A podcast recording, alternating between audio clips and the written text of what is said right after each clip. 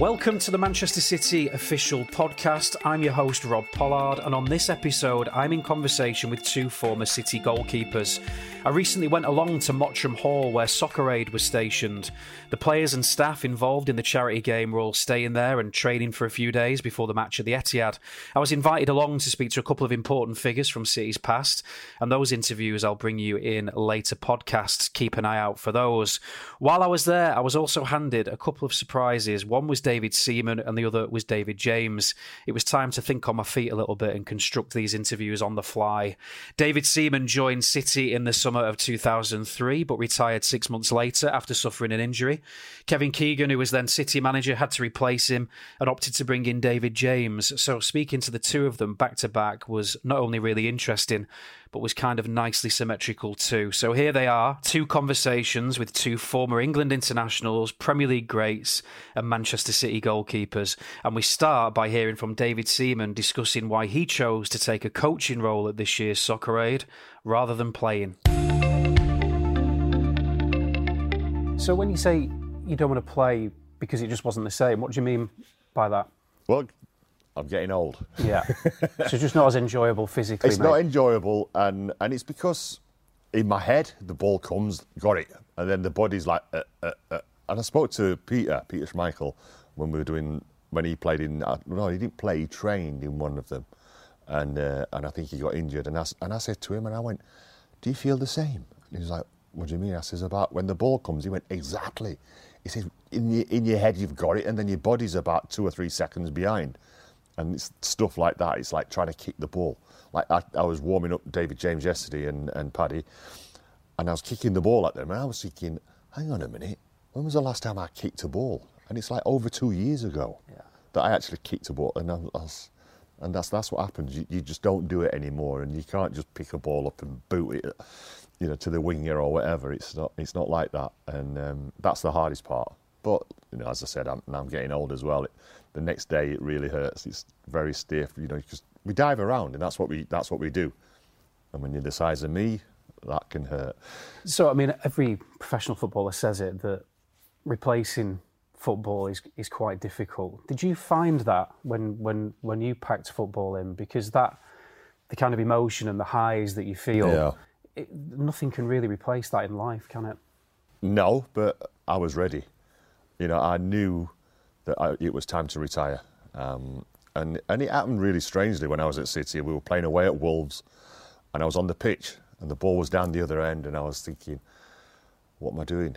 I'm not enjoying this. So then the next day, I went in and saw Kevin, Kevin Keegan, and I said, like, just to let you know, I'm going to retire in the summer.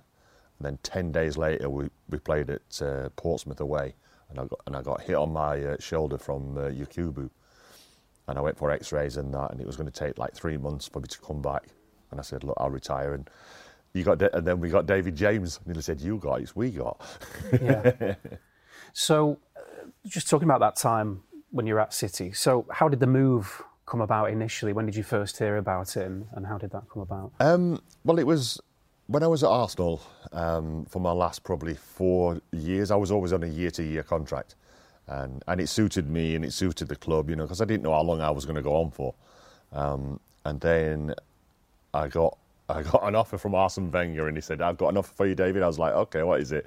He went, "I want you to be my number three goalkeeper." Bearing in mind, this is my last game for Arsenal was being captain of the FA Cup winning team against Southampton, so raising the trophy. I then go to Portugal. I'm on the beach. He phones me. I've got an offer. I want you to be my number three goalkeeper. I was like, "Really?" He said, "But I want you to be my goalkeeping coach." And I thought, "Oh, that's something that I really, I'm really interested in." And then he went, but there's a 75% wage drop. And I just started laughing and I was like, I think I'm going to try and play for another year, boss. and I got, and, and Man City were in for me and, um, and I think and Birmingham were in as well. And, uh, you know, and I, I, I, I loved Kevin. I loved him when he was at England, you know, and um, there was no, there was no choice really. I just, and, and it was the first year in the Etihad. And um, yeah, it was just, I was looking forward to it. You know, it's just a shame that it was only for more or less half a season. I was going to mention Kevin must have been a big draw because I think players, well, not all players, but most players who play with Kevin, they, they, they remember him fondly, and obviously you'd worked with him at England. So the opportunity to be with him again was obviously exciting. It was. It was. You know, and, I remember when he when he decided to call it a day with England, and, and I remember it was plain as day. He was in the dressing room, and I can see him talking to the hierarchy of the FA, and and I heard him say, you know, I've took this as far as I've, I can take it. I'm going to call it a day, and I was like, no. I said, no, you're making the wrong decision. You know, and, and I've al- but I've always loved Kevin, even even going back. So the other day I was in, I was cleaning out one of my sheds, and in one in one in the box, there was my old Leeds United apprentice book. You know, and it's got all the rules in it and all that sort of thing. And I actually got it signed by Kevin Keegan. That's back when I was 16, so that's a long time ago. Yeah. You know, and I remember him signing because he was playing for probably Southampton or somebody then. And I gave him my book and I was like, oh, can you sign this, please? And he turned it over and it got the Leeds United. And he was like, oh, well, somebody's got to play for them, haven't they? And I was like, I never forgot it. And I got that out and there it was, his, his signature on the back still. That interview that you talk about when he when he quit as England manager, I still remember that. It stopped everybody in the tracks, and I think I agree with you that there was almost a party that thought he, he's rushed into that. But is there another man in football who would be that honest? Do you think, and, and actually say those things know, live after the game? Yeah, and it was like a, such a short stint as England manager as well. Um, you know, but that's what I like about Kevin. You know, I, I live next door to him. I rented one of his apartments off him when I was here at City. You know, so that's you know we, we got to know each other you know quite well, um, and our families did as well. You know, and it was uh, yeah, that's just I just like the guy. Good guy.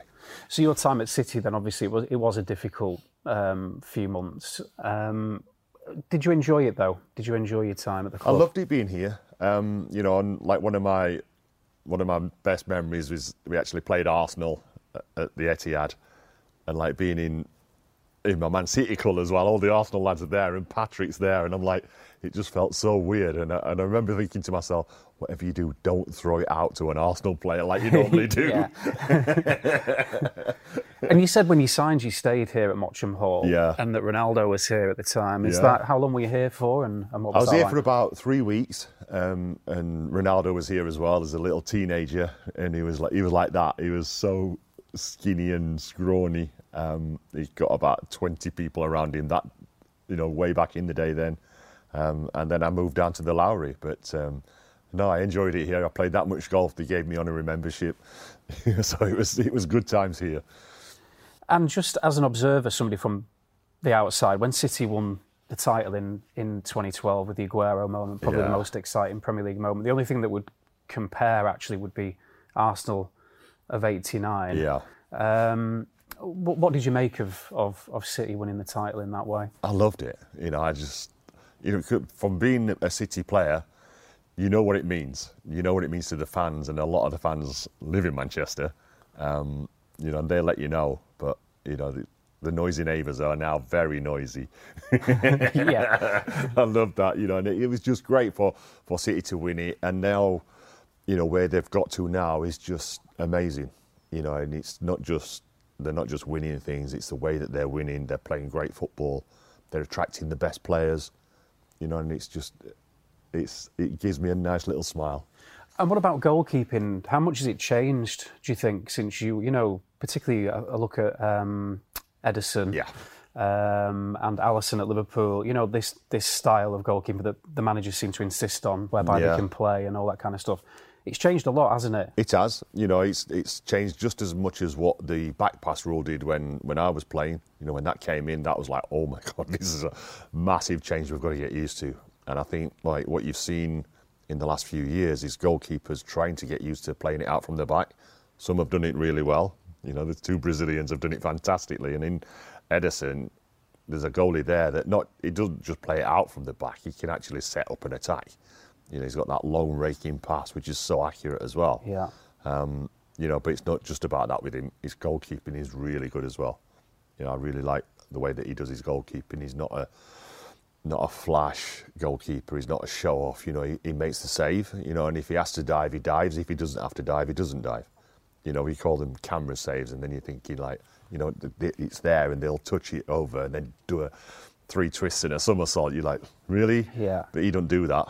You know, he's uh, he's my type of goalkeeper. And do you think that we'll start to see a sea change in terms of young goalkeepers now because obviously they're Oh, going to be inspired by seeing that, aren't they? And you, you almost notice it. I play a bit of five aside, and even even there, you know, at that, that sort of level, Yeah.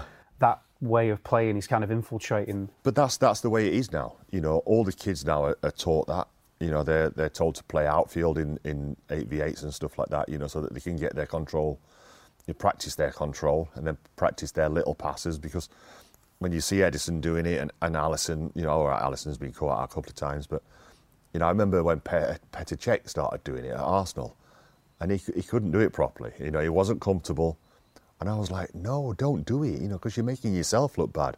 No matter how much the manager's telling him to play it out from the back, if it's not working, at some stage you've got to make that decision and say, right, no, everybody push up and let's let's be safe. You know, Yeah. but when you've got a goalkeeper that's really good at it, it, it really does help. And just a quick one on England as well, because obviously you're in England, you're an icon um, of the English game. You played for so long. I mean, my childhood, if I think of England, I think of you. Um, obviously, you had a very good summer. Um, what do you think of the job Gareth is doing, and, and, and some of the City players as well? You know, sort of John Stones, Kyle Yeah. Walker. They're central to it, aren't they? They are, and they're they're on the team sheet straight away now. You know, it's great to see that you know that City are having such an influence on the England team. Um, with Gareth, I'm loving what he's doing.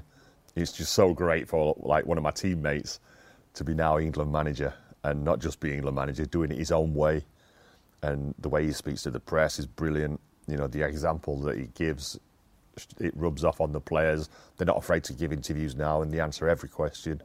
You know, I think that's all through through Gareth and his team. You know, they've given him a confidence that that's great to see, and it's now transferring to the pitch. Um, in the summer, it was brilliant. You know, it was a disappointment, and I think once we've got over that main disappointment, we'll realise that it was a great achievement.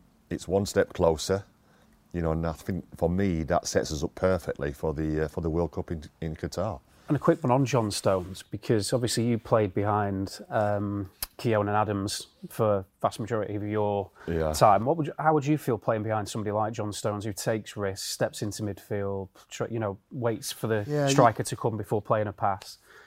Would it have given you heart palpitations? Yeah, Although, I'm sure it would.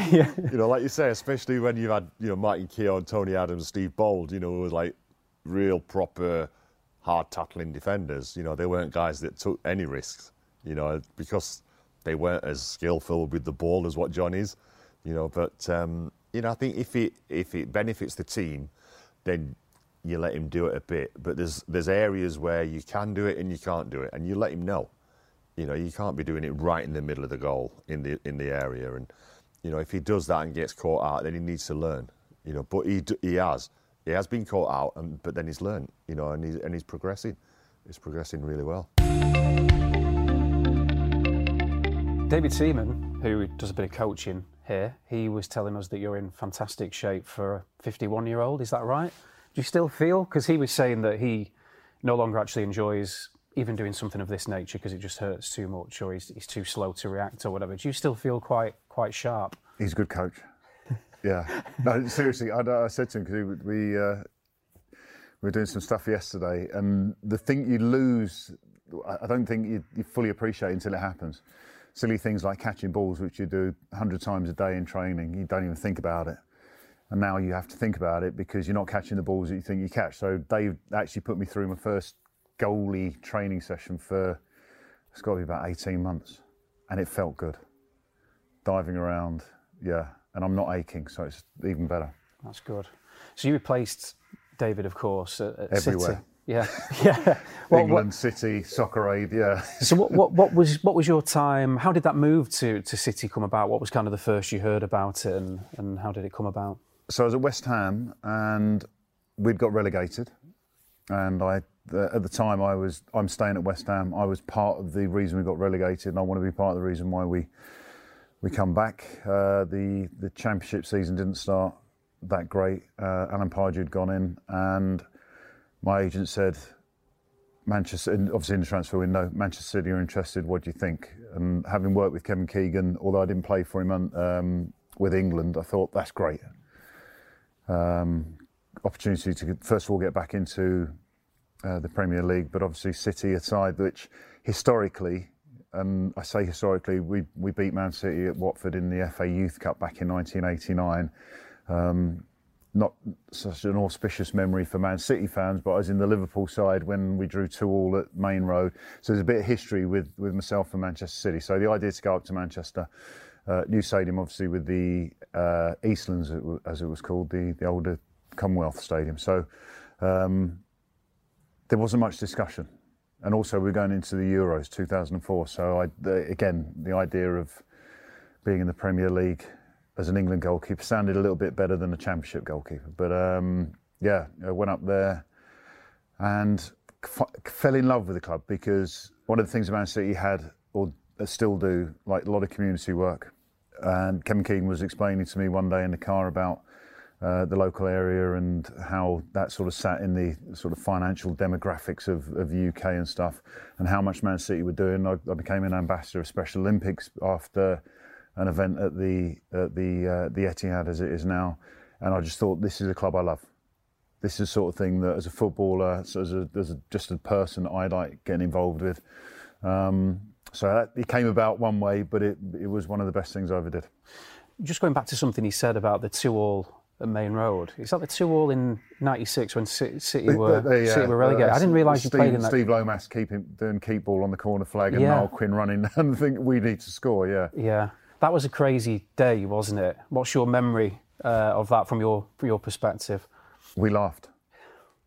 Of course, because we're you know Liverpool. I, I, wasn't happy that I let two goals in. I have to say, I think Niall Quinn scored a header on the right hand side, whatever in the first half, but uh, it might be second half. Forgive me, but um, yeah, we laughed because as a, a, competitor, you want to see people getting beat, and the fact that Steve Lomas was doing keep ball when they needed to, City needed to score. Um, yeah.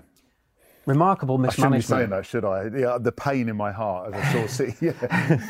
well, that is remarkable mismanagement, isn't it? The, the type of which you, you, probably wouldn't see today. I mean, communication is better for a start, but you just wouldn't see a mistake like that made, would you?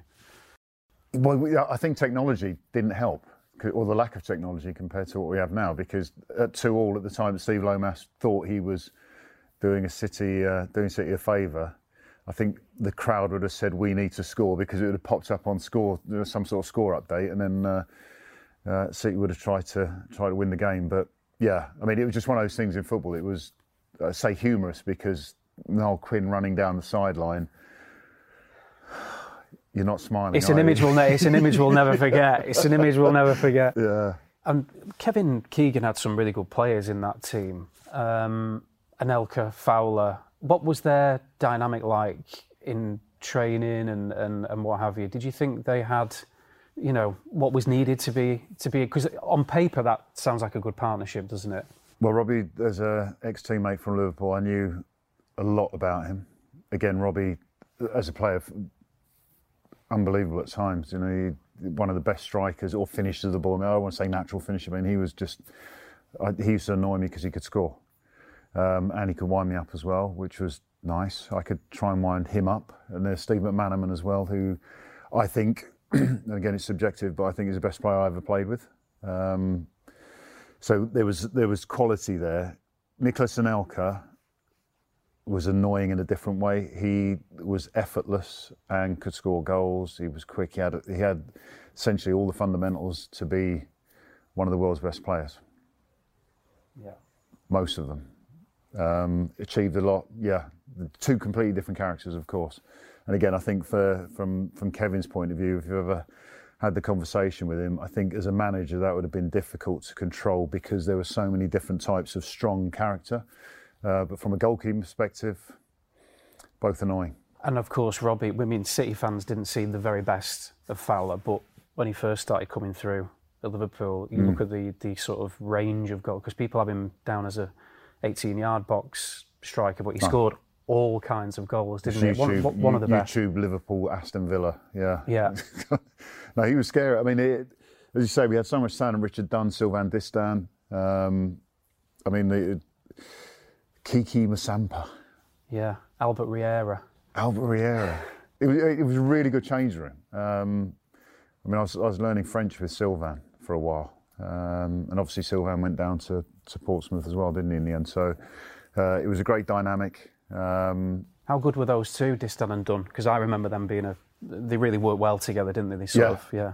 I mean, and again, I, I- I've played in sort of many teams, and you could, as much as people are individual, there's certain character types will sort of blend. Uh, Dunny and Sylvain. I think Sylvain. I always described him as like the uh, the, the English uh, English foreigner. You know, if the and I say this without any kind of uh, negativity. If the there was a social event, then Sylvain would be there, and in a lot of other clubs, the, the foreign players wouldn't be there, and not that it was ever negative. It was always good. So, um, but playing wise, I mean, Danny, yeah, he was solid. Didn't Yeah. score enough goals though. Scored a few own goals, Richard, didn't he? Sorry, I rephrased. Didn't score enough goals for us. Yeah. Did he put any own, go- own He goals did, past you? Yeah. Man United 2 0, Wayne Rooney. Yeah. What about um, Ederson? So obviously, I've just been talking to David Seaman about this. That goalkeeping style of goalkeeping has changed, and Ederson's a big part of that. What do you think about the direction goalkeeping is going in with him and Alisson and these sort of ball playing goalkeepers? Yeah, um, I love Ederson. When City signed him, I sort of analysed his performances before he came to to, uh, to actually play, and there was a when he was playing for Benfica, he did a he did a thing. I'm sort of trying to demonstrate it. The guy comes through and he literally dives head first or hands first uh, into a dangerous position, and as soon as he did it, I thought, I like you not that I want him to get injured or it's dangerous. It's in a sense that it's just the, the bravery that he got. And then there was incident with Sadio Mane, and when that happened, it was like I knew that that could happen because of what he did in that game. And it's kind of like when you you, you, look at his game. Yes, you can do all the play, ball playing stuff, but there's a there's a presence beyond that. Um, he yeah. The fact that he's a world record holder for the longest kick and stuff like that doesn't matter too much. It's just that he has a presence. And if you look at the goalkeepers, I think for for a few years now in the, the Premier League, not many of them have presence or character. Alisson, I love Alisson as well. Not, it seems to be like a Brazilian bias here, but uh, again, he controls the area, whereas Ederson, I say, there's his presence. Alisson just does the job very well.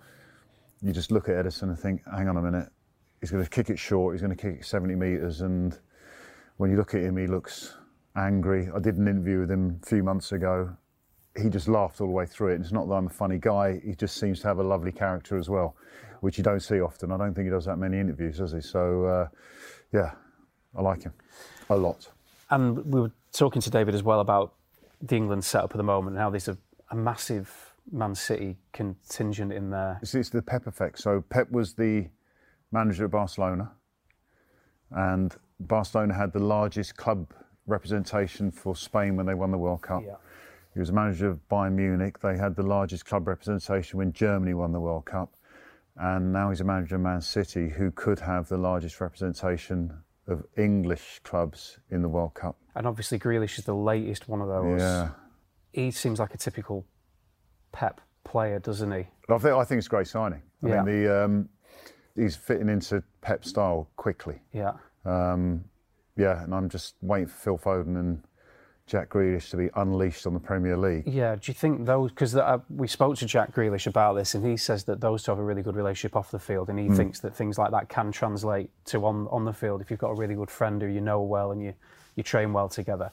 So those two in tandem, that's going to be exciting for for City fans, isn't it? Yeah, just the, the quality. I mean, the uh, sort of go back to last season and Phil Foden. I remember specifically the West Ham game, where half time, City West Ham. I think it was was it nil nil? Might have been one 0 Michail Antonio overhead kick. Yes, one 0 at half time. Jack Grealish comes on at half time, and the game just flipped. And it was like, sorry, Jack. Um, Phil Foden comes at half time. The game just flips on its head. And it was kind of like, you know, should Phil be starting games? Then within a few weeks, Phil's starting games. If anything, he's the first name on the team sheet. And when you've got that kind of talent, there's, uh, I don't know if I should say this reference either, but Kez. So Phil reminds me of Kez, which I say I shouldn't say that because obviously the uh, the Manchester United links, but um, or the Bobby Charlton links. But he just reminds me of this like young kid, Kez with skill.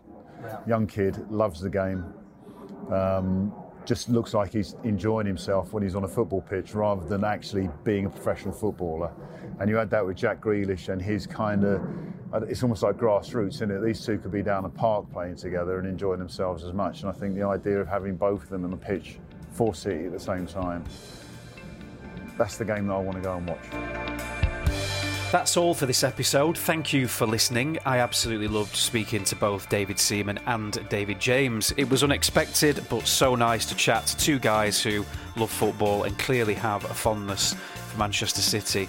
Stay tuned for an interview with Shaun Wright-Phillips. That's coming on the Man City podcast in the coming days. That one is well worth a listen. And as ever, if you haven't already, make sure you download the official Man City app. That's the best place to keep up to date with all the goings on at the Etihad and at the City Football Academy. Until next time, take care and stay safe.